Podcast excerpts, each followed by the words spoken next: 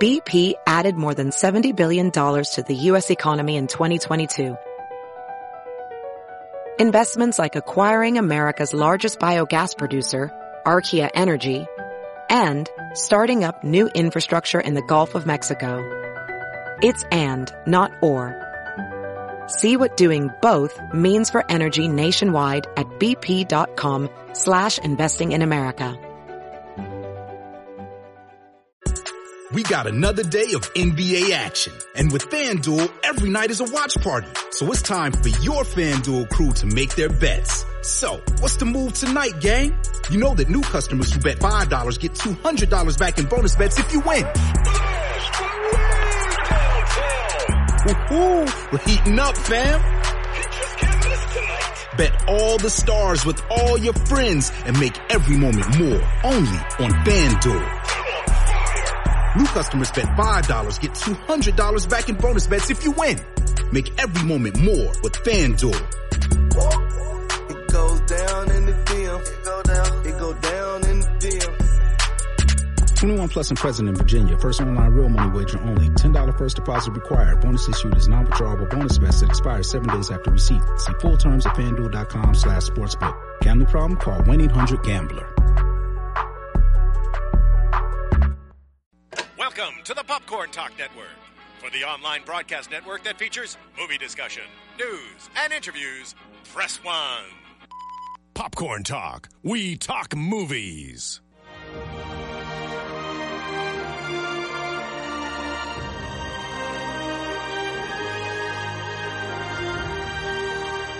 From the Popcorn Talk Network, the online broadcast network for movie talk. Alicia Malone with Scott Movie Mantz and the Schmoes Know. This is Profile. In-depth spotlights on the greatest filmmakers and artists in motion picture history. Hello, profilers! Yes, as you can tell by our attire, because we're not wearing baggy t-shirts, we are profiling the most successful, the longest running continuing film series in motion picture history, Bond, James Bond. Yes, and I wanted to wear a tux, but I didn't get my act together in time to find one. So I've decided I'm not a Bond girl. I am a Bond villain disguised as a Bond girl. But Red Fury does sound Fury. like a great Bond villain, right? Red Fury. You yeah, know, who needs Honor Blackman when you've got Alicia Malone as a Pussy Bond Galore. villain? Yes. And you've got Red Fury. Red Fury, I sounds, must be dreaming. Sounds wrong. Well, James Bond, I mean, such an interesting character, the most famous fictional spy around, the MI6 agent, uh, 007, created, of course, by Ian Fleming and as you said, the longest running franchise, also the third highest grossing movie franchise ever, 24 official movies in total over five decades, and over $5 billion when you adjust for inflation. When you adjust for inflation. Actually, when you look at the number of novels that Ian Fleming wrote. There were just 12 of them. Yeah. And there were 24 official movies, two of them unofficial, like Never Say Never Again, and the other version of Casino Royale. But this is a character, this is a spy that has not just thrived, but endured and evolved. I mean, what's your take on why this character has stayed so relevant over the past 53 years? Well, it's, it's kind of an amazing gift that they ended up changing actors because every time they bring in a new actor, it gives it a whole new, fresh feel. Yeah. Six actors in total. Of course, I'll always love Sean Connery. It's my favorite, but I do like what they've done with the franchise to move with the times. It's so fun as well. I mean, it's it's interesting when you watch all these movies again, and we'll talk about this during the during the show. But you watch it and you go, okay, a lot of these are very much of their time, particularly with the treatment of women. Yes, not always uh, the best in, in, that respect, but they do have uh, a lot of fun things going on. The gadgets, the the martinis, the quotes, the quotes, the the glamorous lifestyles, the exotic location, the evil villains and the hilarious lairs and the henchmen, and of course Austin Powers did it so well, yeah, making parodies yeah. of this. Not only have you had so many spy movies and spy characters that were influenced by James Bond, like Mission Impossible back in the 60s, and of course the movies, like The Man from Uncle back in the 60s, and that movie as well. But you have the spoofs like Austin Powers, Yeah. and even Spy with Melissa McCarthy, which was a big hit over the summer. Mm-hmm. But it all comes back to Bond. This is a, a character that's been played officially six times by six different actors, always reinventing himself, staying current, staying fresh, and always acknowledging the changing of the times. Like in GoldenEye, when M played by Judi Dench for the first of seven times, was telling Pierce Brosnan's Bond, "You're a relic. The Cold Mm-hmm. War is over." But they reinvented that character again, and they did it again amazingly with Casino Royale with Daniel Craig. It's just fantastic. Yeah, and again with Skyfall and again with Spectre, which we won't spoil anything for the people who haven't seen Spectre yet, but I thought one thing I liked about it was the way that they looked at the modern themes Yeah. mixed with the classic old Bond. And also, that was a film that tied together all of Daniel Craig's adventures as James Bond. Yeah. While maybe leaving the door open for a fifth one that he may or may not do. Who knows? Who knows? But if he does end at four, he would tie with Pierce Brosnan, who also did four films.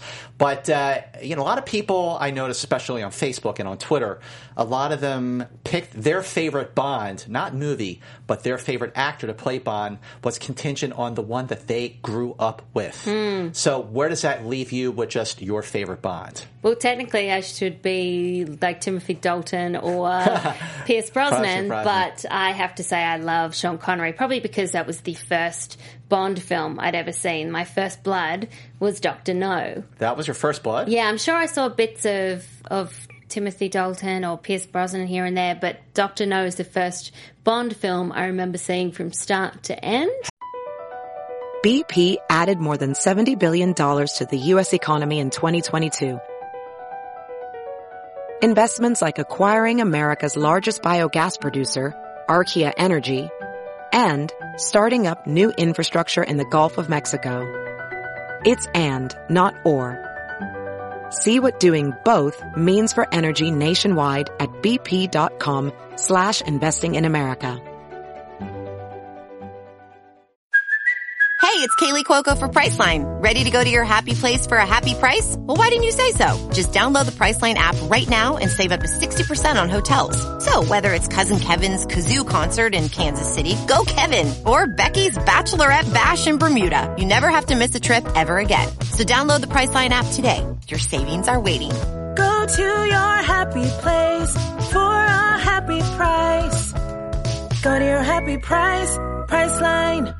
How? And I loved it. Uh, Just growing up in a house where we watched a lot of classic movies. So it was, all, it was not in the cinema. It wasn't in the cinema. It was no, on- it was either on TV or on VHS. I can't remember which one. But I remember sitting down and watching it all. And so I think that's why Sean Connery will always be my favorite James Bond. Well, I'm in a minority here because my favorite James Bond is the one that I grew up with. That would be Roger Moore. I mean, you know, I don't think Roger Moore gets the credit that he deserves because a couple of his films were a little too cheesy. There was too much of a wink. Yeah. But the first James Bond movie, my first blood, was The Spy Who Loved Me, 1977. And, uh, you know, this was a time when I saw Star Wars, Close Encounters. I thought all movies were supposed to be like that. I didn't realize that The Spy Who Loved Me was the biggest Bond they had ever done in terms of production up to that point. Of course, they would top it, you know, the following two years with Moonraker. But I loved Roger Moore. He was, I thought he was a dangerous Bond. But I also thought that he was he was having fun with it, and he was charming, He was and very he was suave, very tongue in cheek, and I like that because in the end, you can't take this stuff too seriously. No. And for let's see, seventy seven, and eight year old, it was the perfect kind of film to introduce me to Bond. And the funny thing is about that movie was I saw it with my parents at the Eric Baederwood Theater just outside Philadelphia, and we were standing in line back when you had to wait in line for tickets, Yeah. and I had to go to the bathroom really bad. So I went in the theater. The guy let me in, and while I was in the theater, I peeked in and I saw the end of the film. Ah. And I was like, I walked outside. I said to my dad, I said, "Why is he making out with a girl in a little boat?" And he's like, "Ah, son!" Like he was so disappointed end. that I blew the ending. that is so funny. Well, a lot of people watching live on YouTube say that their first blood was Goldeneye, so that uh, Pierce Brosnan was their first Bond. Interesting. Although Giant Duan, I hope I say that rightly, said, said uh, correctly, I should say, He said my first Bond movie was Octopussy. Which is great. 1983. Timothy Cusack says License to Kill is a badass movie, and Bill Pollahan He says Goldfinger is his favorite. There you go. Everybody's got a favorite Bond, a favorite movie. Just goes to show you just how how the characters just appeal to so many people, and these movies have appealed to so many people over the years. Yeah. But that brings us to number five on our Fast Five for James Bond, which is You did want me to drop in. ah, The Spy Who Loved Me, just what we were just talking about. Released in the UK on July 13th, 1977. Directed by Lewis Gilbert, who directed three James Bond films. The cost of this movie for, for 1977, a very big deal, cost more than Star Wars, was $14 million. Total worldwide box office was $186 million. Three Oscar nominations for this one, including song, score, and art and set decoration. Well, the song "Nobody Does, Does It Better. Better" It's one of the by best. Carly Simon, and one of the best, and one of the few to not feature the the film's title as its chorus line. Right. You know- and I was like, actually, that was the uh, I think it's like during the credits when I which I saw before the rest of the movie because uh, my mom was singing the song in the car on the way. I'm like. What are you singing? And then I realized she was singing the Bond theme. but you know, the a lot of people do feel, and we got this on Facebook too. A lot of people feel, and I've read a lot that their favorite James Bond with Roger Moore was For Your Eyes Only, because Mhm. after the big spectacle that was Moonraker, For Your Eyes Only brought Bond back to basics. It made him get real and gritty again, just like the Connery days. But the great thing about The Spy Who Loved Me is it has all that, and it does have the spectacle and the gadgets and the underwater lair. Oh, I know. It's got some cheesy one-liners Yeah. in there, um, like that one. Tell him to pull out immediately. Yeah, right. Cut to James Bond with a girl. Uh, it's got the the Bond girl, Agent Triple X. Agent Triple X, played by What a name! future Mrs. Ringo Starr, Barbara Bach. Barbara but Bach. She but was I a like, good villain. She was a I good like in the opening scene how uh, Bond is with a girl and then it cuts to her and she's with a guy. She's I with mean, a guy. she is one of the, the few that was his equal sexually, I think. You know, she had her own thing going on. She was also had the capability. She was also an agent, a Mm. KGB agent. Um, so she matched him in that way. And this was during, you know, women's liberation. So you could see women, they have a bit more sexual power out there. Um, I like the ski chase scene. The ski chase scene is fantastic. Amazing. I love the big free fall, and then the Union Jack comes up at the end. Okay, you're, now so you just great. you just brought me to my right stuff, but we'll get to that in a second. But you know what this movie has, Leash? Jaws. Yeah, no, that's what I was going to say. Jaws. It has Richard Kiel as Jaws. This is the introduction of the ultimate Bond henchman, Jaws, who chews sharks with steel teeth, and he it hasn't really been matched in terms of Bond henchman. I don't think. For me, No. he is the ultimate one. like when you think of Bond henchman, you think of Odd Job, Mhm. and you think of Jaws. Jaws, yeah. And you know, Jaws had a bigger role in the in the film that followed, Moonraker. But this movie was almost directed by Steven Spielberg. They approached him to direct it, but at the time he was still in post production on another movie, and he wanted to see how quote unquote that little fish film would do at the box Yeah. office. and it did really, really well. It did very obviously, well, yes. um, I think that this is one of the few movies you could watch if you wanted to see one Bond film and you'd only seen Austin Powers movies.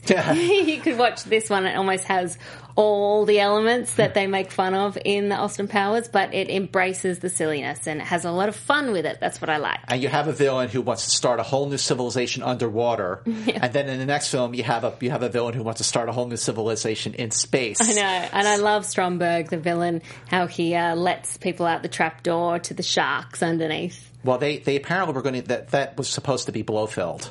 But I think they just got tired of using Blofeld and just wanted to do a different thing. Interestingly, The Spy Who Loved Me was the very last film that Elvis Presley saw before he passed away Yeah, in August that. 1977. That's very, very interesting trivia. That is and. Isaac Sage, a profiler, says Spy Who Loved Me found a perfect balance between the Austin Powers ish tone of the later Moore films, which you just pointed out, and the genuine fun of the Connery films. Jaws is a fantastic henchman, second only to Odd Job, and Barbara Bach's Triple X is stunning and smart. A perfect Bond girl. Also, Stanley Kubrick ghost directed a scene in the film, according to a rumor, and you can't go wrong with that. I didn't know that. Really, I didn't That's know a good rumor. I That's a wonder which scene that was. Well, speaking about right stuff, is that your one? yeah, the ski scene? I scene. mean, well, the ski scene. I was going to go with the ski scene in on Her Majesty's Secret Service. Yep. But the ski scene in For Eyes Only did top that because he goes off the cliff. There's no music, Yeah. and it's all like in real time. There's no cuts to it. free falls a long way. That scene, uh, they waited for 10 days before the right weather conditions allowed them to shoot it. The scene alone cost $500,000 to make. And uh, because I, I thought that you might go with that scene, my backup scene uh, for Right Stuff was the scene in the beginning of For Your Eyes Only, Mhm. where where Moore Moore's Bond turns the tables on Blofeld with the helicopter and drops him in the uh, factory chute. I thought that was really great. What's your Right Stuff? My right stuff is actually a more recent one from Casino Royale. The opening scene, the parkour chase scene in Madagascar in Africa, because that really to me signaled a brand new Bond, grittier Bond, more realistic Bond, but still exciting, still thrilling, still in an exotic location. But it was our first look at Daniel Craig as James Bond, and he was relentless in his pursuit of this henchman and just jumping from crane to crane. And, and it was just, for me, being scared of falling and scared of heights, I thought it was really scary. But I just, it was so exciting, an exciting action set piece. Well, after 53 years, 24 official films, we could just have a last detail for two hours know. just on James Bond.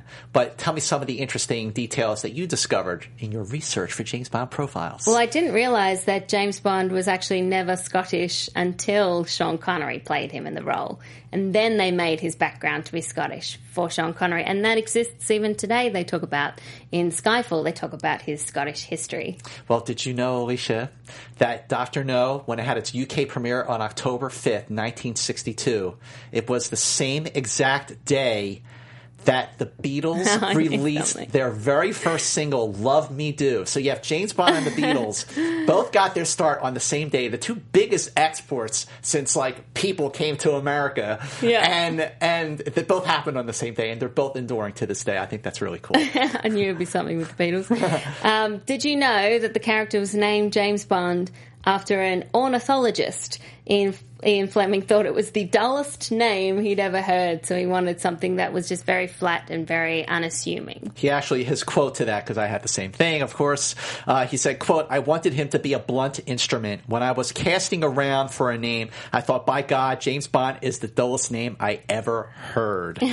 well, another thing that's kind of interesting around the time, and this is before the first James Bond movie even uh, uh, film, is that uh, JFK, John F. Kennedy, was a fan of the novels. And at a party in 1960 with Ian Fleming, he asked Ian Fleming for some advice on how to defeat Fidel Castro. Mhm. And I don't know if he was joking or not, but but he responded with uh, with a plan to irradiate his beard, so he would have to shave off the beard. Castro would have to shave off the beard, and he would lose like that mojo that he had with his power. followers. Yeah, I mean, it's a, I don't know if it's true, but it's it's a good talking point. Well, did you know that Bond has killed 362 people on screen? That's not including Spectre. So, because this was counted before Spectre, I'm not sure how many he killed in Spectre.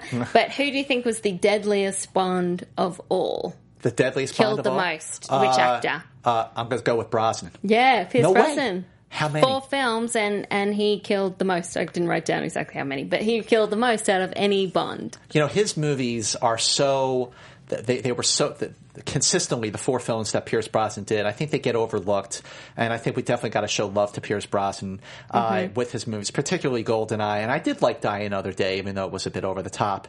But uh, but let's take a break for one second just to take care of some very very important business. Go for it. Okay, this is important. It- Just like you have helped continue James Bond for 53 years, please help us continue profiles for the next 53 years. and the only way to do that is by going to iTunes and subscribing to profiles on iTunes and make sure you rate and review us on iTunes so we can get back on the film and TV podcast lists. Uh, so be sure to do that and go to youtube.com backslash popcorn talk network. Subscribe to our YouTube version. Share our YouTube version of profiles with your friends so people can really catch on.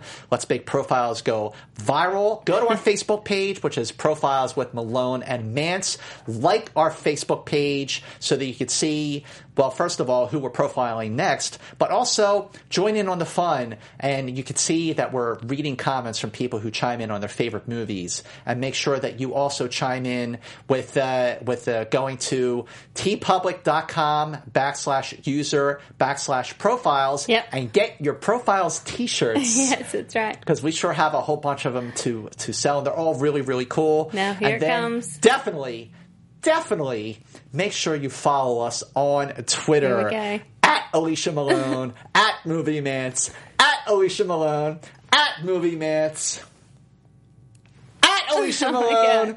at Movie Mantz. Sorry to everyone wearing headphones. It is all about the pause. All right. Well, let's keep going with our Fast Five. At number four is. You're one of the most beautiful girls I've ever seen. I think my mouth is too big. No, it's the right size. oh. For me, that is. from Russia with Love. Yeah. Great film. I watched it again over the weekend. It holds up so, so well, even though it's from Russia with Love. Released on October 11th, 1963 in the UK. Came out in April 64 in the USA. Cost two million dollars compared to almost three hundred million dollars for Spectre, but it cost two million dollars, which was double the budget of Doctor No. Total box office worldwide. This is 1963, 78.9 million dollars worldwide. Wow. That is a lot of money. Directed by Terrence Young, who directed three Bond movies, including Doctor No, and uh, just John Barry's score throughout the series up until he passed away is just fantastic. The classic Bond theme. I mean, this was the second Bond, of course, the second one with Sean Connery, and in this one, uh, Spectre wants to avenge the killing of Doctor No. They set Bond up with a, a Russian consulate clerk to to steal something, a ledger. I don't even really know what that is. Um, It's a MacGuffin. but the yeah, the henchman is Red Grant, who is also a great henchman because he he really could uh, stand up to James Bond, and I love the scene. Obviously, the big fight scene on the train on the Orient Express. It's Yeah. awesome to watch. It's awesome. It keeps going. Keeps going. And the thing about for your uh, from Russia with Love is is you know it was a second film, so they were starting to they they, they were still on the on the rise. They were starting to develop that template. that template, you have Q with some Yeah. gadgets. You have the opening. That was the first time we saw Q The first time, Desmond Llewellyn, he played uh, Q, I think, seventeen times. with very lo-fi gadgets like the uh, the briefcase. Yeah, but it was still setting up the gadgets. And the thing about Connery as Bond in that film is it was a raw performance. You know, Bond was dangerous but still charming. Mm-hmm. It was a gritty, physical film uh, performance. It established Bond as a man of action. I'm obviously a, a man of romance as well. Smooth, charming, and dangerous. And again, the fight scene with Red on the on the the train with uh, Red Grant and. Uh, this is actually of all the films that he did as Bond, it was it was Connery's personal favorite. And it's also pretty uh, a low key plot. Even it it feels more like a Hitchcock or inspired or a John le Carre novel. Yeah, totally Something does, that's yeah. like more kind of self contained than the big flashy Bond scenes. But of course, they have Spectre, and if you've seen Austin Powers, then that's where they get like number three, number five. And he's like- got the cat, but it's with the but cat and Blofeld the had hair. the um. What's it called the knife in the the shoe? Yeah, yeah. Tick, with a magic. You like- Um, yeah, but it's pretty brutal at times. This movie. Can you imagine, like, like now that we've rewatched so many of these movies, going back and rewatching Austin Powers? I want to now. I know, like it would actually be really, really funny. Just funny. reminds you of all the things. Well, From Russia with Love is the last James Bond film that Ian Fleming ever saw. And Time Magazine, in their review back in 1964, said it was a fast, smart, truly directed, and capably performed Bond movie. And it, it definitely deserving. Uh, so many people, even my dad, I remember years and years ago, he said how much he loved From Russia with Love. It was his favorite film. It's a cat and mouse game, and I think something that reminds me of Hitchcock is the helicopter chase scene. Feels a little bit North by Northwest. It definitely does. Yeah, it feels like it's inspired by that. And, uh, you know, as we're saying, it's this is Bond film before it, the template, which really, really defined it, But I really enjoyed watching it. I hadn't seen this movie in a long time. Me I think I'd only seen it once before. That me too. And I really liked watching it again. Well, uh, Sam Hollis feels that From Russia with Love too often goes unmentioned in the discussion of Sean Connery's Bond films and Bond films in general. It introduces many of the elements that became iconic to Bond and the spy genre. It also features, in my opinion, Connery's best performance as Bond and one of my personal favorite henchmen and henchwomen in Red Grant and Rosa Klebb. Yeah. Uh, the plot feels grounded, intricate, and raw. If Hitchcock ever made a Bond film, you just talked about him, I believe From Russia with Love would have been the closest to his interpretation as it feels mysterious and suspenseful, and it is beautifully shot. Thank you, Profiles, Malone and Mantz. I appreciate your opinions and positive presentation of brilliant films so much. Oh, thanks, Sam. And Morgan Robinson says, From Russia with Love is something else entirely to me. I don't know whether it's just me, but this is such an entertaining and brilliant film. Connery, by far the best Bond, is at his best. Tatiana, the Bond girl, is one of the more memorable, even though she can't compete in terms of name with Pussy Galore or Honey Ryder.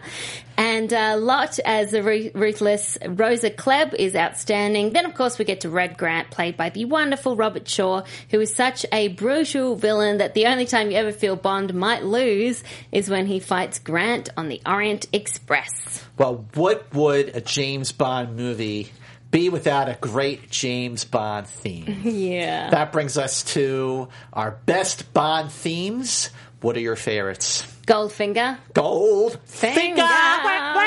That's her. It's my favorite. Shirley Bassey. So big and bold and brassy, and it just really suits that movie so much. I just love that call and re- and and and playback. You know, Yeah. Goldfinger. Wow, wow. Well, of course, you know what I'm going to say here. Yeah, the Paul McCartney one. Yes, Yeah. uh, live and let die.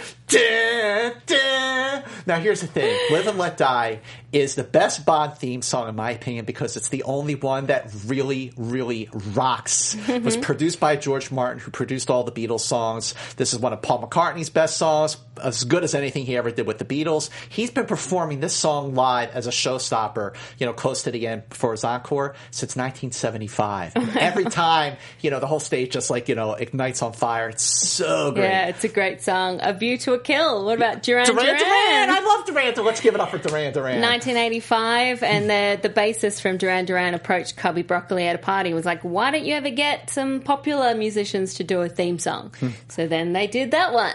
Well, I know we talked about it just a bit, cool. but nobody does it better. Carly Simon. Carly Simon, like you said, the first Bond theme that didn't have the title of the film as a title of the song. It's such a great melody, great lyrics, and it's, I think it's the best sort of traditional Bond theme when you think of just you know the the, the slower songs. Mm-hmm. You know, obviously, "Live and Let Die" is not a slow song, but what else?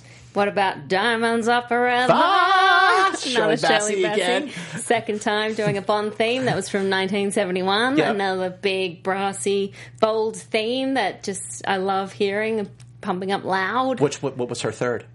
Oh, it was uh, forgotten. Moonraker. Oh, that's right, Moonraker. Moonraker sounds a lot like Gold Finger. I love Skyfall. Skyfall. Skyfall. Skyfall. Jeez. So many great things to say about Skyfall. And she she reminds me of Shirley Bassey with that that voice that she has, so powerful. absolutely killed it.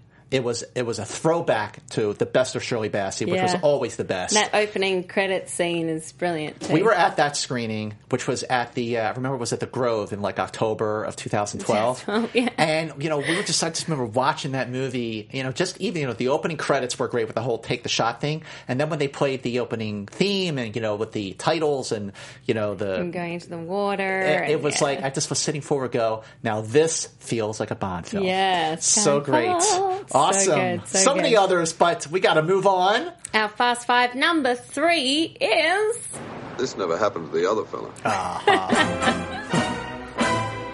Yes, I was hoping you would use that one. High five right here. yes, on Her Majesty's Secret Service, released December 18th, 1969, directed by Peter Hunt. His only Bond film cost $7 million to make. Box office was $65 million worldwide. Bit of a dip compared to some of the other films, but still pretty damn impressive. Golden Globe nomination for Most Promising Newcomer, George Lazenby, who was the youngest actor to ever play Bond at 29 years old. Yeah, and the second actor. This was the first time they switched the sixth Bond film in the franchise, and this is the Aussie Bond. He's an Australian unknown actor and model who came into this role and had big shoes to fill with Sean Connery. But this movie is incredible. I mean, I I think it's one of the best uh, written movies. It's Definitely. got the most interesting plot. It's got uh, Blofeld. It's got the fembots, like the agents of death. Uh, fembots. Blofeld wants to poison the world's food supply, which doesn't quite make sense. But this is the one where Bond marries.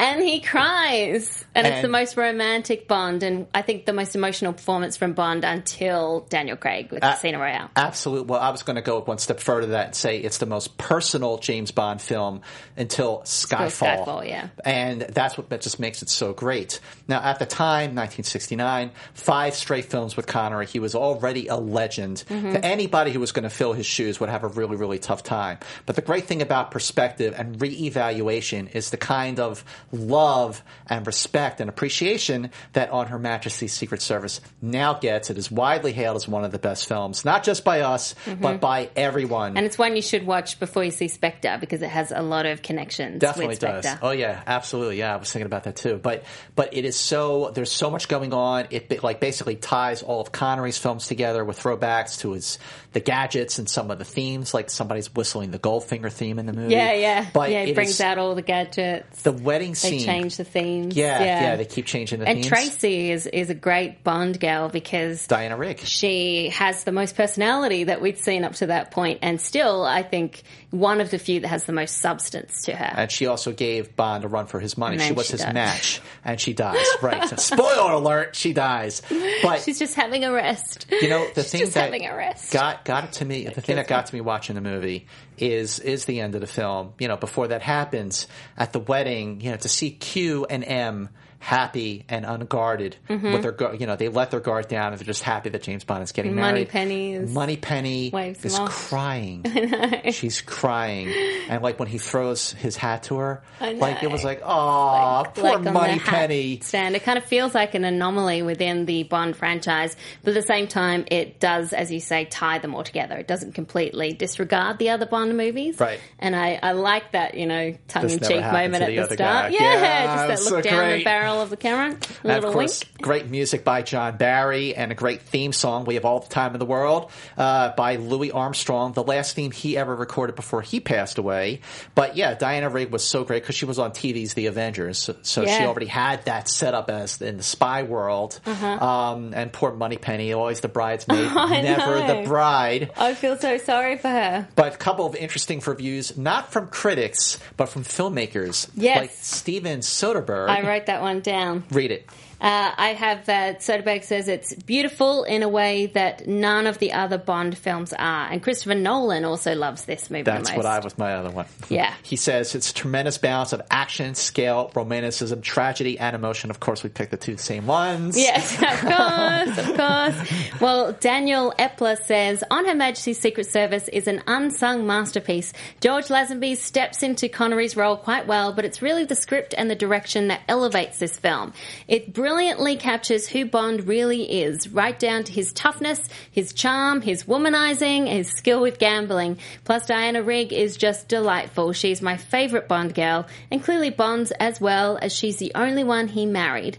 And all that makes the ending much more painful and powerful. Great film. I know. What about the uh, Louis Armstrong film? We have all the time in the world. We have all the time in the world. It's a great theme. It's, and it's different than all the other themes that followed it or that Yeah. preceded it and followed it. And uh, let's see. Stephen Trotter says the best Bond film is the most overlooked of the series, not by profiles. Uh, on Her Majesty's Secret Service, it delivers such a fascinating look at Bond as we watch him fall in love while on a personal mission to track down his arch nemesis Blofeld. The Mhm. action is so fluid and well directed, but perfectly matched with so many character personal and quieter moments that really give us a look into the into Bond as a character. Diana Rigg is such a fantastic Bond girl with self determination and personality that make her so much more than the typical Bond girl. The film could have had her as the main character, and it would have been just as interesting and entertaining. Well, thank you, Stephen Trotter. And watching live on YouTube, people are talking about who they'd like to see as the next Bond if Daniel Craig does indeed retire. How many people Uh, saying Idris Elba? I haven't even seen. I haven't seen an Idris Elba. I have seen uh, Arkham City Rules says hope it's Michael Fassbender. Morgan Robinson says I heard rumors of Damian Lewis. Um, and Patrick Beatty says Tom Hardy could be cool too. But uh, Joshua Price makes a good point. Says to be honest, most Bonds are unknown knowns before the role, so they should try to do that again. Uh, it's actually a really, really good idea. I mean, who would you like? What known Yeah. actor would you want to? Yeah, let's get someone new. Yeah, I mean, I like the idea of Idris. I think he's Okay. stylish. Well, we already talked the best the best Bond themes. Yes. We're going through the best Bond movies. What about the best Bond girls? Best Bond girls. Well, we talked about Tracy, played by Diana Rigg, uh, as one with the most substance to her. I also like, despite her unfortunate name, Pussy Galore, Ah, played by right. Honor Blackman and Goldfinger, because she has some skills. You know, she's a pilot. She has the flying circus. Um, she says no to Bond for a while, and then he pretty much forces her to say yes. But anyway, anyway, Honey Ryder by uh, Ursula Andress. She's the in first. Doctor No, that bikini, That entrance. that entrance. She's looking at the shells. Yeah. By the way, did you, the, Ursula Andress actually helped design that white bikini? oh, did she? Yes, I guess if you're going to make an So entrance like that, right? you want to have some control over it. Super famous. Uh, that entrance, but, uh, you know, uh, Moneypenny, my Naomie Harris Yeah, in Eve. Skyfall. She's just Eve in the beginning of the film, and then you get to the end, and you realize she's Moneypenny. You're like, this Moneypenny doesn't mess around. She is a woman of action. I just wish they'd get her back out to the field. yes. She because that the way we'll talk about Skyfall, but the way that that opens with her like in there driving, the being shot. a badass, taking a shot, and then you see her in the rest of the movie and in Spectre. Not no spoilers, but not do- really doing much, just in the background. So I want to see her like kicking butt again. Who else you got? Uh, Vesper Lynd. Vesper Lynd from Yep. Casino Royale. Eva Green. Nice. Casino Royale. Uh, she's smart and sexy. And I also have to say I liked Jinx Johnson, Halle Berry. Jake, yeah, she was in good. Die Another Die Another Day. Day I thought is a she good was cool. film. She came, had her own bikini scene. Yes, that was a that was a tribute Yep. to Doctor No, uh, which came out 40 years before. And I, I know that this is this is not even close to being one of my favorite Bonds, uh, Vita a Kill, but I do love Grace Jones Oh, yeah. as Mayday. She talk about a woman who could kick ass. You don't want to mess with her. Yes. Vita a Kill, a last movie from Roger Moore. What about Xenia Onatopp? It's a Famke Janssen Oh, from, in uh, Goldeneye. Goldeneye, yeah. Yeah, uses sex as a weapon. And then there's some, you know, unfortunate names. Miss Mary Goodnight, Dr. Holly Goodhead, Dr. Goodhead. and Octopussy, and then Dr. Christmas Jones, Oh, played Denise by Richards. Denise The- Richards. uh, you know, um, The World Is Not Enough from '99. Yeah. That was the first Bond movie I ever reviewed. Oh, And I- really? yeah, I, I, I liked Pierce Brosnan's movies. Uh, I definitely thought GoldenEye and Die Another Day were the better ones. But uh, coming down to number two Yes, on our our Fast, Fast Five, Five. is a big one. See what she's done to you. Well, she never tied me to a chair. Her loss. Wow. Skyfall. Skyfall, directed by scene. Sam Mendes, released in uh, November 9th, 2012. Five Oscar nominations, including cinematography, music, sound mixing. It won two for editing and song. Adele, of course. It's the most nominated Bond film. Cost around 200 million to make. Total box office worldwide, 1.1 billion dollars worldwide. The only Bond film as of now to pass the 1 billion mark. I think Spectre will come close to that, if not pass it. And uh, what a perfect way to celebrate the 50th anniversary, James Bond. Yeah, perfect way. It's the 23rd Bond film, Daniel Craig's third, the first directed by Sam Mendes. And that Silva, played by Javier Bardem. He's Great a villain. truly terrifying villain. Funny at times. Um, he has a personal vendetta against M. This is a very personal Bond film for all the characters involved. You get to learn more about Bond's past, although they do seem to completely wipe out the previous movies and just be like, let's uh, Yeah. start again with like his background. And Well, that's the thing. That's the thing is that this, to me, Skyfall felt more like a reboot for Bond than Casino Royale did. Yeah, great. and it feels kind of like a, a standalone Bond film almost. I mean, there's obviously returning characters, but yeah, it's one that has standalone. Uh, does bring back Moneypenny and Q though, and it has the best cinematography.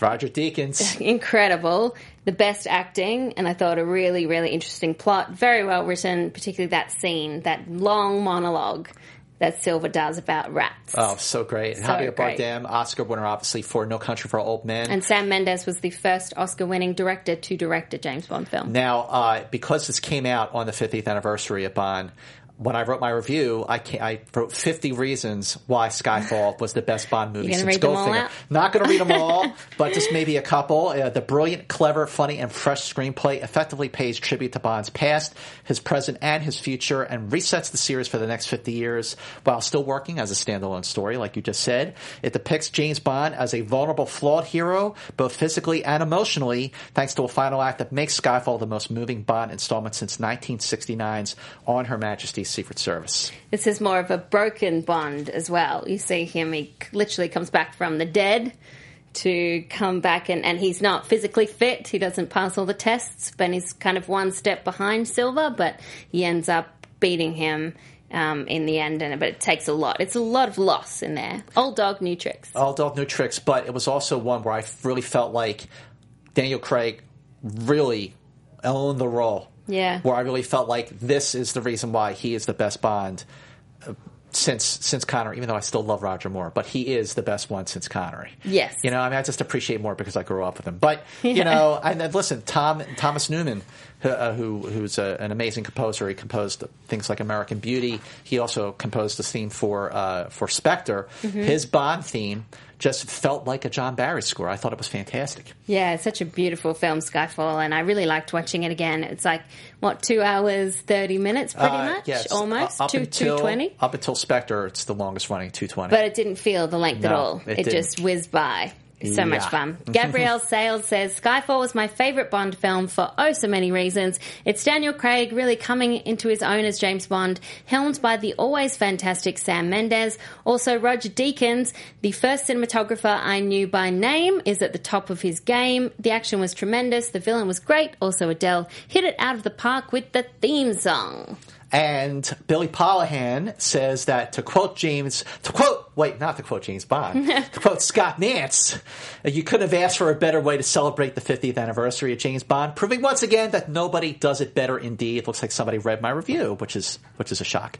Uh, this was the Bond that many people were really surprised to see so well. Uh, everything in this film is what a modern Bond film should have been with a great story dealing with the threat of cyber terrorism, beautifully shot action, and of course, top notch performances from everyone with the best being Daniel Craig and Dame Judi Dench. Villain was really terrifying, not surprising as Javier Bardem won the Oscar playing a terrifying villain in No Country for Old Men, but one of the best additions is the music written by Thomas Newman and Adele that sets the tone perfectly while also being very catchy. Nobody does it better indeed, and whatever comes next is sure to be delightful. Hashtag film geek, hashtag profile for life, hashtag Bond fanatic. Well, Billy Polahan on live uh, YouTube says that uh, did you expect exploding pens? Which, of course, is a quote from Skyfall when Q is introduced again, and Q is played by Ben Whishaw, Ben who's very young.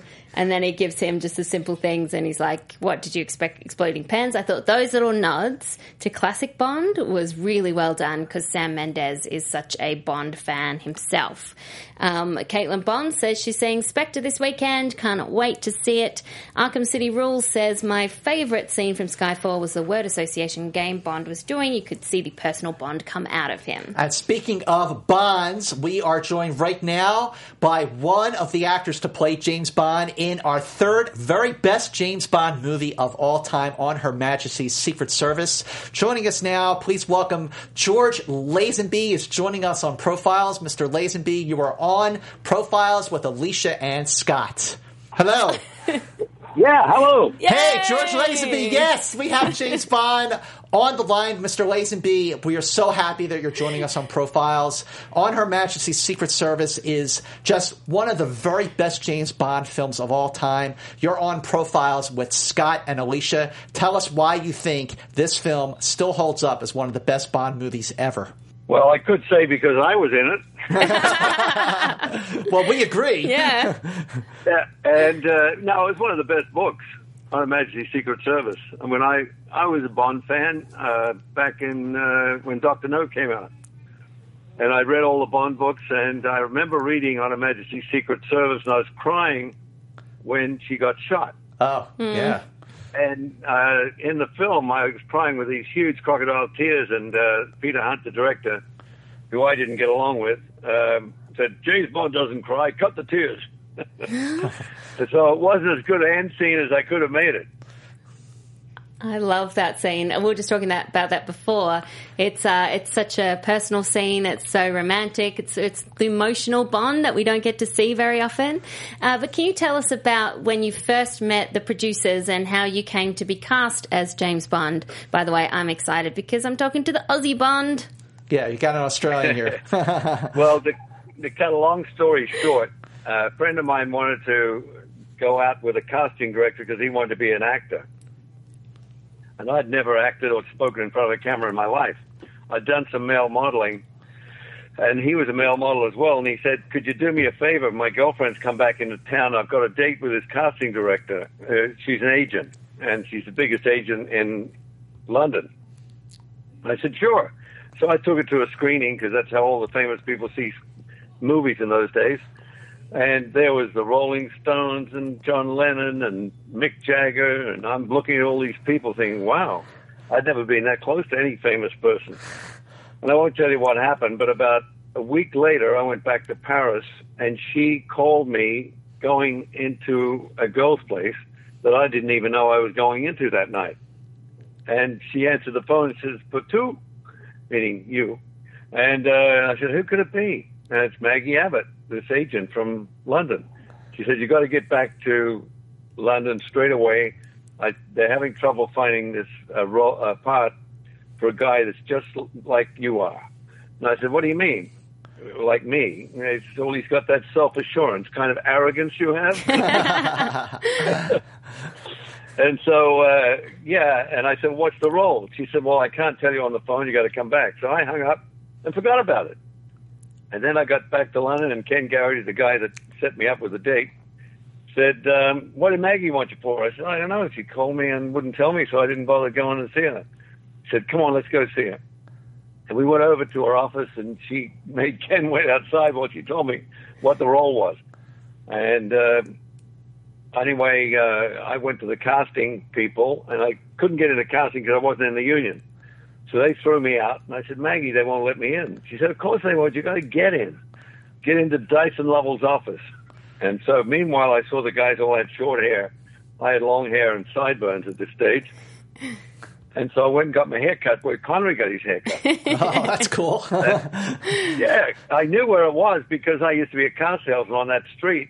And Kurt the barber, he uh, told me that Connery comes in here from time to time.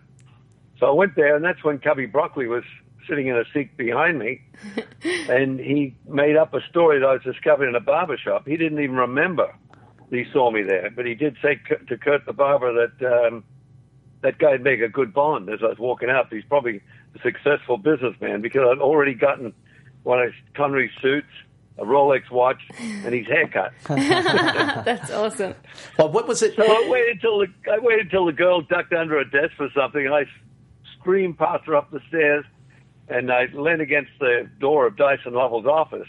Now, if he hadn't have been talking to Harry Saltzman at the time on the phone, I wouldn't have got past him because he's quite clever. He was a casting director. He would have found out I was not an actor. So I just stood there with my arms folded with my Rolex showing, and he he was on the phone. He put his hand over the mouthpiece. He said, "Who are you?" And I said, "I heard you're looking for James Bond." oh, wow. That's so smooth. And he said, uh, Harry, there's a guy here, blah, blah, blah. And Harry said, bring him over. So anyway, I went over to his office and, uh, and I started to get uh, a little nervous because he was a really tough guy, Harry Saltzman. And he, first of all, he pointed to a chair in front of his feet. He had his feet up on the desk. And I thought, screw that. I'm not going to sit down in that chair. His feet are right there. So I went over and looked out the window because he was on the phone. And then he got off the phone. He come over to me and he said, uh, "Tell me your life story." And I just told Dyson Lovell all this baloney about me being an actor in Hungary and China and places I thought they couldn't check on. and uh, and he says, uh, I just told him, let him tell you. And he told me later those two things really got his attention because normally if he points to something, the actor will jump there and go there. Or he says, "What do you do?" You'll spill out all this dialogue, and I just said, "I just told him, let him tell you," because I couldn't remember what I told him. It was all lies. Well, what, so, was, uh, what was it? Was it, if you don't next- mind me interrupting? What was it like to to follow? I mean, you know, you're talking about playing Bond, but you had to follow Sean Connery, who played him five times. I mean, were you inhibited by that at all? Were you nervous, or were you just like, yeah, let's go for it? this is uh, may sound egotistical, but I didn't even think of it. I thought uh, when I got the job, which was after four months of testing, the biggest film test in history, by the way. It's, they saw 3,000 odd guys and 300 tested on film, and it went on for years, you know. So, and then I come along and I can't even speak English, you know. I had an Australian accent. G'day, mate. How are you? and, I used to, and I used to sway when I walked, and it was no good for um, for film because you just go right across the screen every time you moved. And so, uh, in CinemaScope. So meanwhile, I had to change my walk, change my accent, and get them to accept a male model. They thought they'd be the laughing stock of the industry if uh, they gave the job to me. And but Peter Hunt, who I was still talking to at that stage, he uh, said, "No, I want this guy. He's perfect." because he could also tell me what to do. I didn't know what to do, and for and I did all my own stunts except the uh, serious skiing, where they the insurance company canceled me out for skiing because that was in the script. But all the rest of the stunts, I did all the fighting, all the jumping from heights, and all that stuff. Wow. And the stuntman said to Peter Hunt one day, "You can hurt this guy. What?" Does, he said, "That's fine. We hurt him. We get another shot with someone else." Well, we're talking about that last scene. What do you remember about working with Diana Rigg? Diana? Yeah. Well, Diana, Diana and I had a funny situation. I used to be a chess player with my uncle. He was bedridden, and uh, her boyfriend was a chess guy. And we're in his place one day, and he said, "Do you play chess?" I said, "Sure." So he was walking around the room casually while I was checkmating him. He said, "What?" So he sat down, then took a serious go at me, and he still couldn't beat me. He threw the board up in the air.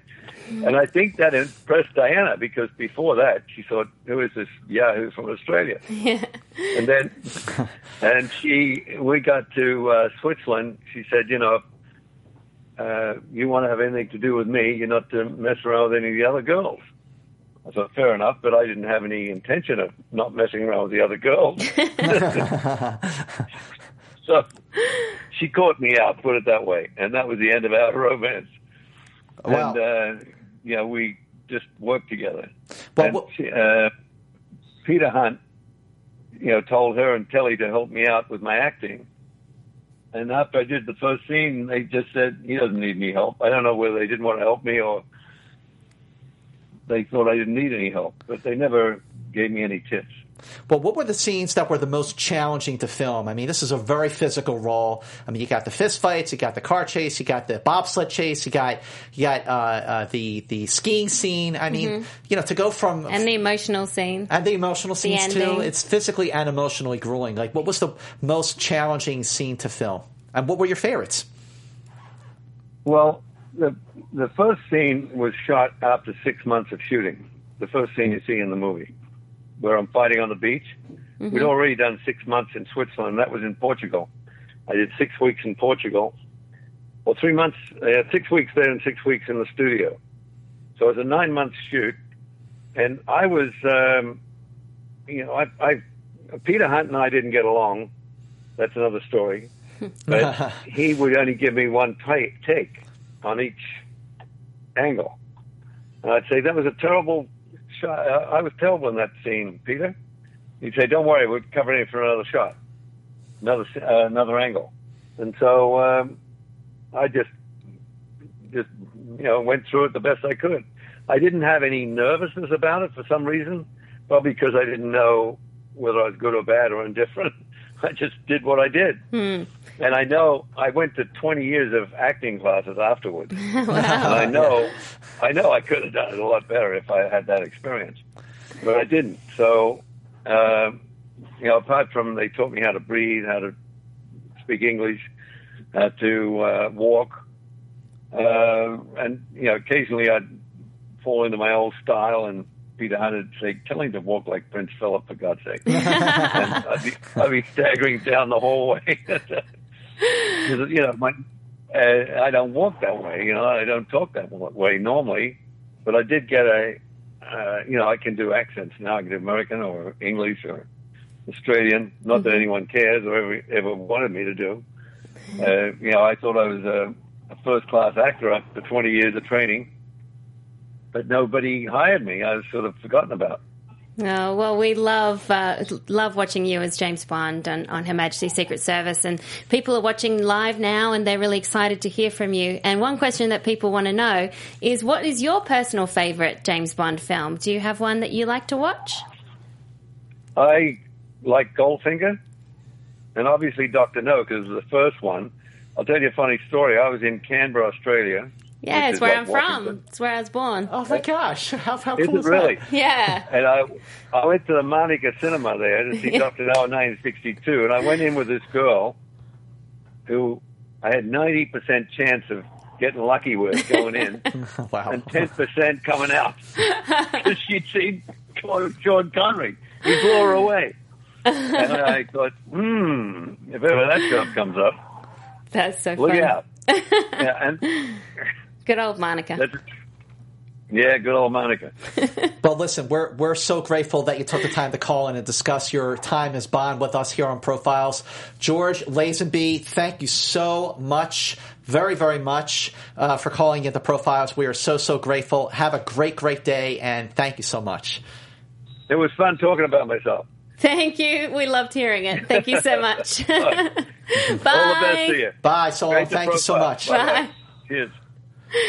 Yay! I Bond love the Aussie us wit. on- but yeah, that, hey, get- look what he was talking about. Yeah, I love it. He, I didn't even know he was in Canberra at one time. I mean, I wasn't born then, but it was that was my parents were probably there. That's crazy. And I used to go to Monica cool. Cinema all the time to watch movies. Um, and I really do love seeing George Lazenby as Bond. I mean, one time, one shot. I wish he had another chance to come back. Definitely, yeah. And I love how he seems like James Bond, talking about getting lucky with girls and like going up and being like, I hear you're talking, looking for James Bond. Like, that's awesome. I love those little anecdotes. and, and again, like the way Getting that his hair cut like Sean Connery. That's the- great. I feel like the way people have, have come to reevaluate that film and his performance, uh, just because there was so much pressure and to follow Connery. Yeah. And now people see, you know, not only is it a great film, but his performance was actually really, really good, especially Yeah. given the circumstance. Given, but yeah. so were other actors in other James Bond films, Yes. which brings us to the others. Let's show some love to Pierce Brosnan, shall we? yeah, well, Come you can say GoldenEye. GoldenEye, yes. GoldenEye 1995, which was Pierce Brosnan's first, wasn't it? Yeah. And it felt fresh,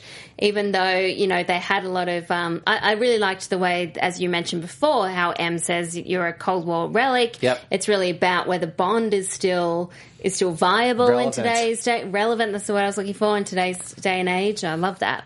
Well, it was a Bond film that, that for a whole new generation, uh, it was a return to form after the Dalton years because the two films that he did, you know, they have their admirers and their appreciators, but I, I don't think the Dalton films are, are strong as the the Brosnan ones. Mhm. Uh, director Martin Campbell directed this reboot. He also directed uh, Gold.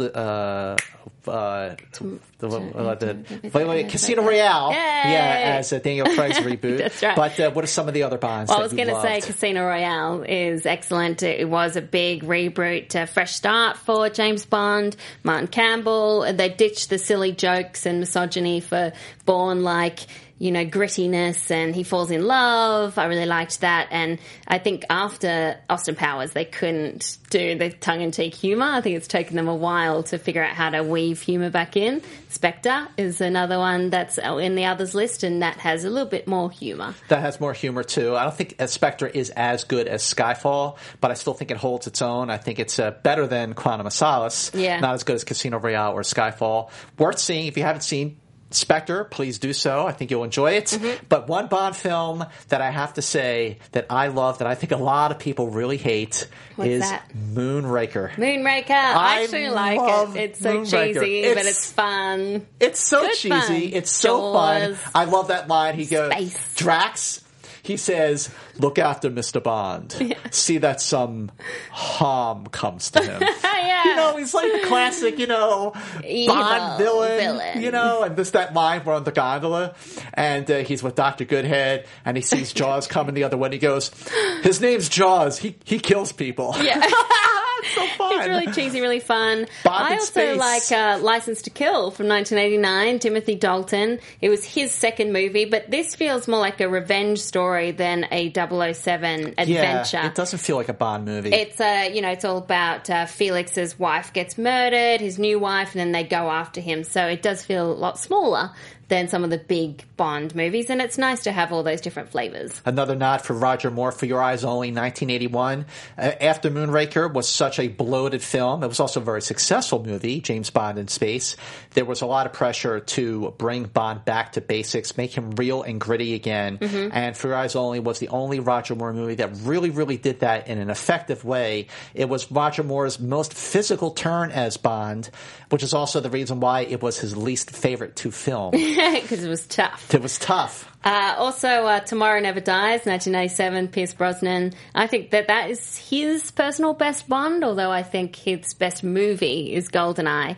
I really like Michelle Yeoh and her butt kicking moves. Like, she did all her own stunts, and she, she was really cool. Bond. For sure. She was great in did, yeah. Of course, we talked about Doctor No because it was the one that started it all. First Bond film. Can you imagine it's 1962 and you're going in to see a film just like this for the very first time and you have no idea what to expect? Yeah. I was trying to put myself in that mind Sean. frame watching it again.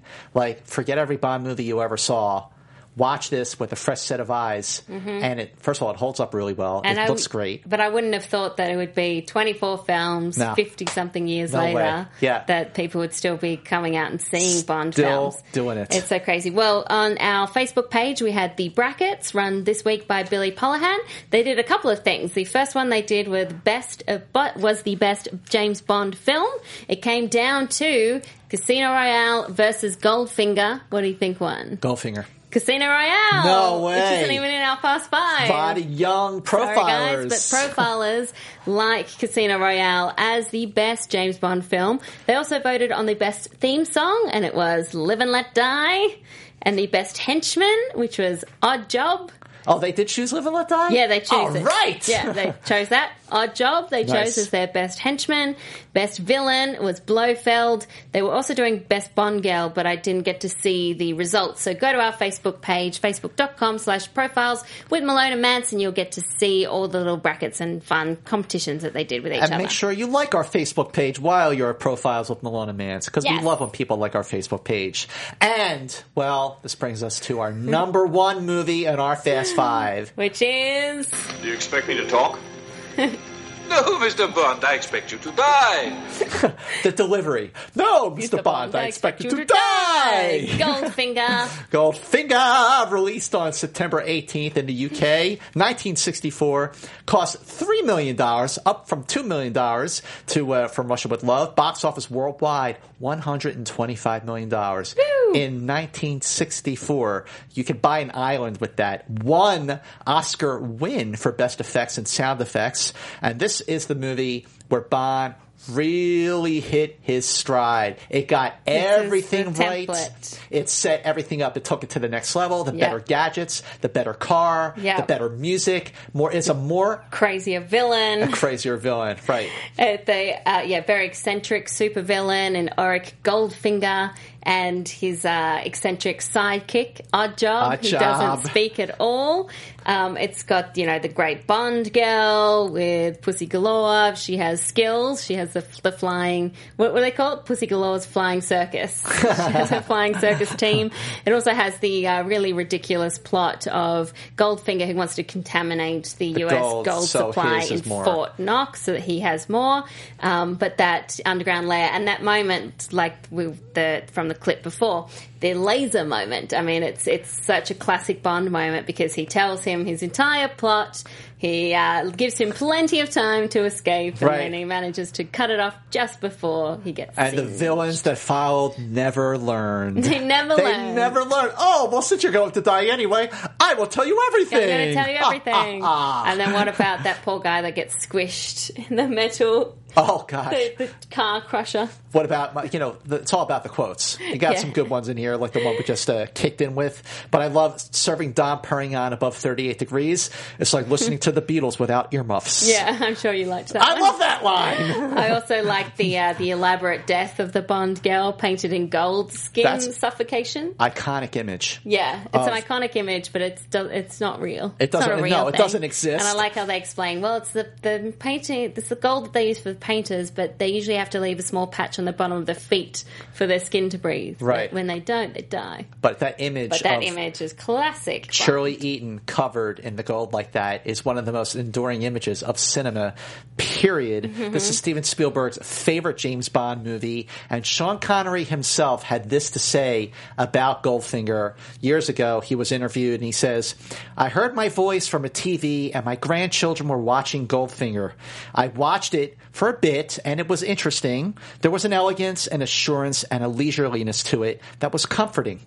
I also saw things that I would have improved in a heartbeat. Well, Josh Price says, For me, Goldfinger remains the greatest and stands as the benchmark from which all other Bonds are measured against. It epitomizes what makes the franchise so great and why, why it still endures to this day. The film is rife with multiple iconic images from Jill Masterson's gold covered body to the laser beam pointed at Bond. Connery seems to embody the role with a sense of gruff sleekness, I like that, and smooth toughness. When you think of James Bond, you think of saving the world, seductresses, eccentric villains, and nifty gadgets. In other words, you think of Goldfinger. And just, Absolutely. I like that description of Connery because I was reading that when they cast Sean Connery as Bond, they said they wanted someone who was big and tough, like a big man, hulking man, but also moved like a cat. So he is that sleek but tough. he's kind of, you know, rewatching those Connery movies. He, he's he's the man. And Seb Lacey closes it out for us by saying Goldfinger is my favorite of the classic Bond films. It is everything that made James Bond 007. From the introduction where Bond dispatches an assassin with quick thinking and a cool quip. By the way, that opening scene when he switches from a scuba gear to a Oh, white yeah, tux. That's such an iconic image that tuxedo. remember yeah. True Lies? Yeah. Schwarzenegger paid a big tribute to that with James Cameron in Yes, that one. The white tux. With the white tux uh, to the end where Goldfinger gets his comeuppance. And yes, it's a little dated in some areas, but it's still a brilliant film. Casino Royale may have made Bond cool, but Goldfinger is really where Bond started. All right, let's do a rapid round of business before we go. Take it away. Subscribe to Profiles on iTunes. Don't forget to rate and review. You can watch us live on YouTube every second Tuesday at youtube.com slash popcorn talk network. Also, all the episodes are there. So if you haven't seen all of Profiles, make sure you go and watch all the episodes right there. Like us on Facebook, facebook.com slash profiles with Malone and Mantz. Thanks. You can get Profiles t-shirts on, uh, teepublic.com slash user user slash slash profiles. And then you can follow us on Twitter at Alicia Malone, at Scott Mantz, oh, Movie Mantz. After all this, all these years, At Movie Mantz. all these years. at Alicia Malone, at Movie Mantz. That's all about the pause anyway. I'm so tired today, I'm sure you can tell. Well, we're going to wrap it up by recalling our Fast Five. Coming in at number five is The, Spy, Who, Loved, me. Number four, From, From Russia, Russia with, with love. Love. Number three, On On, Her, Her Majesty's, Majesty's Secret, Secret Service. Service. Number two, Skyfall. Skyfall. And number one, Gold Finger. The book is closed. closed. Profiles is done. But make sure you share profiles with everyone, and we'll be back Yeah, in two next? weeks. Who are we going to do next? We have to think. We have someone in mind, hmm. someone really special, someone that Profiles is all about. As for who that hmm. person is, check back in a couple of days and go to our Facebook page so you can be the first to find out who our next profile is, but you will not be disappointed. You will love it. We're figuring it out. Until next time, bye. From producers Maria Menounos, Kevin Undergaro, Phil Svitek, Christian Harloff, and the entire Popcorn Talk Network, we would like to thank you for tuning in. For questions or comments, be sure to visit popcorntalk.com. I'm Sir Richard Wentworth, and this has been a presentation of the Popcorn Talk Network. The views expressed herein are those of the host only and do not necessarily reflect the views of its owners or principals.